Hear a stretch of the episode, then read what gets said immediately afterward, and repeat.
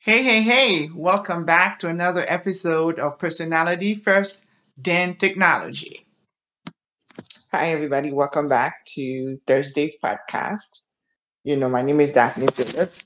I could call myself Dr. Daphne Phillips now because I finished my PhD. I'm so excited, yay.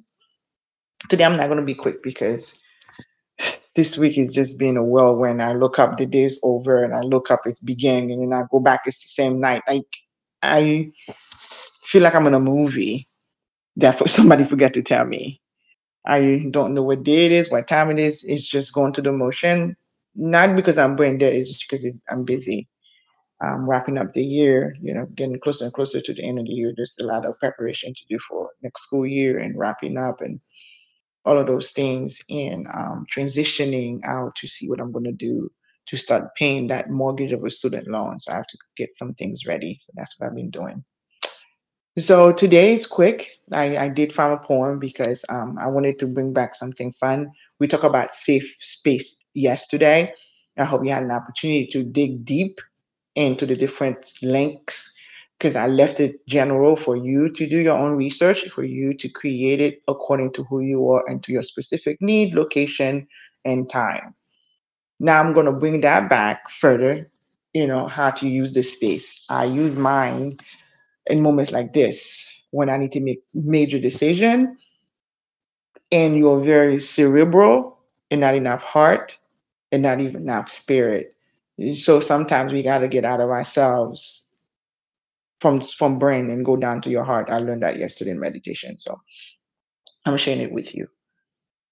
To go within yourself. I do believe that everything you need as a person to be successful is already inside of you because when you were created, you were created with all the skills and um, resources, tool tips.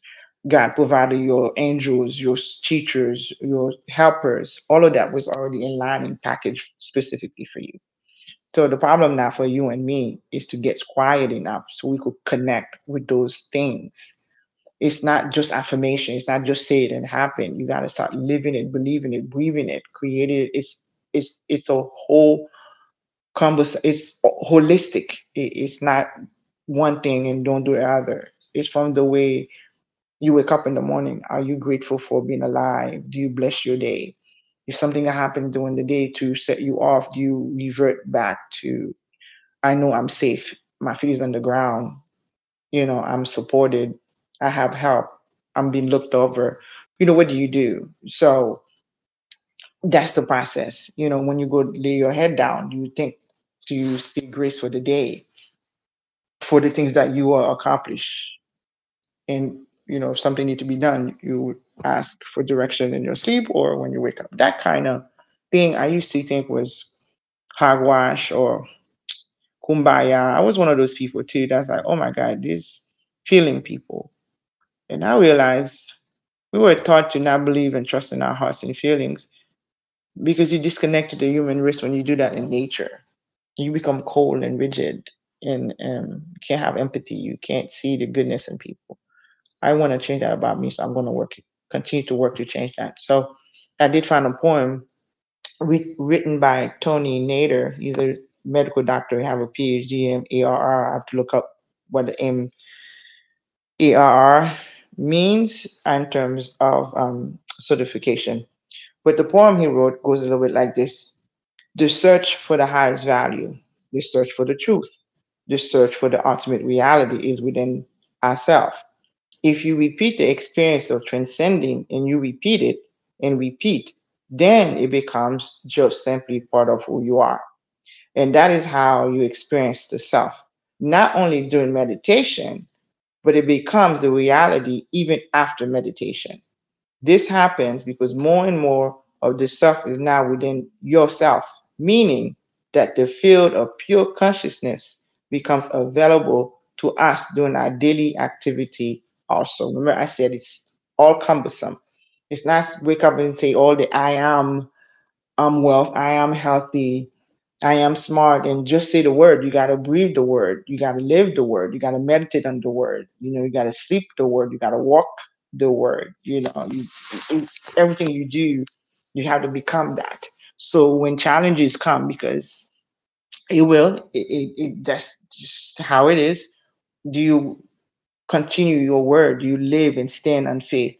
I made up my mind um, this year that no matter what happened with my PhD, I was going to stand in faith that it was done because God said it said it was done because I've seen it in my dreams and I walk it regardless what it looked like face to face, what was happening, the people denying it, going back to edit, doing it again, regardless what was happening in the physical realm, I stuck with the faith, what God showed me. I said, God said it's done. I'm not going to pay attention to what's going on physically. I'm going to focus on what he said.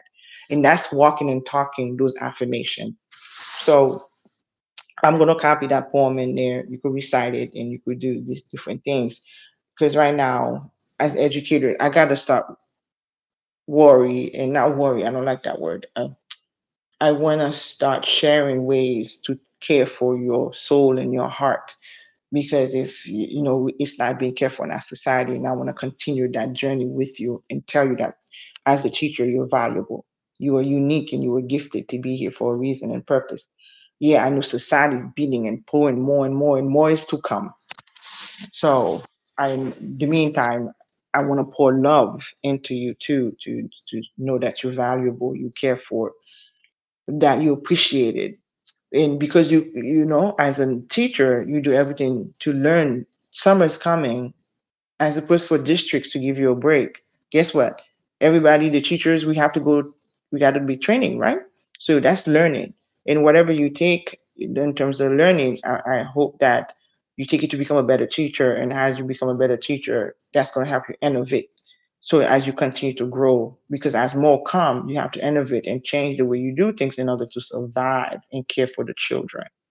So when you do hear it you know you don't do it for the children because you are whole you are cared for you are nurtured you are valued and then you know this is how i always end my podcast with you and said when you walk in that classroom you're the leader what you do matters and use your classroom as your platform to make social change.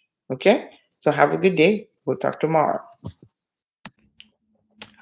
Thank you. Thank you. Thank you so much for coming and joining me today and listening to this episode of Personality First, then Tech. As a podcast newbie, I am well aware of the many other shows you could have been listening to.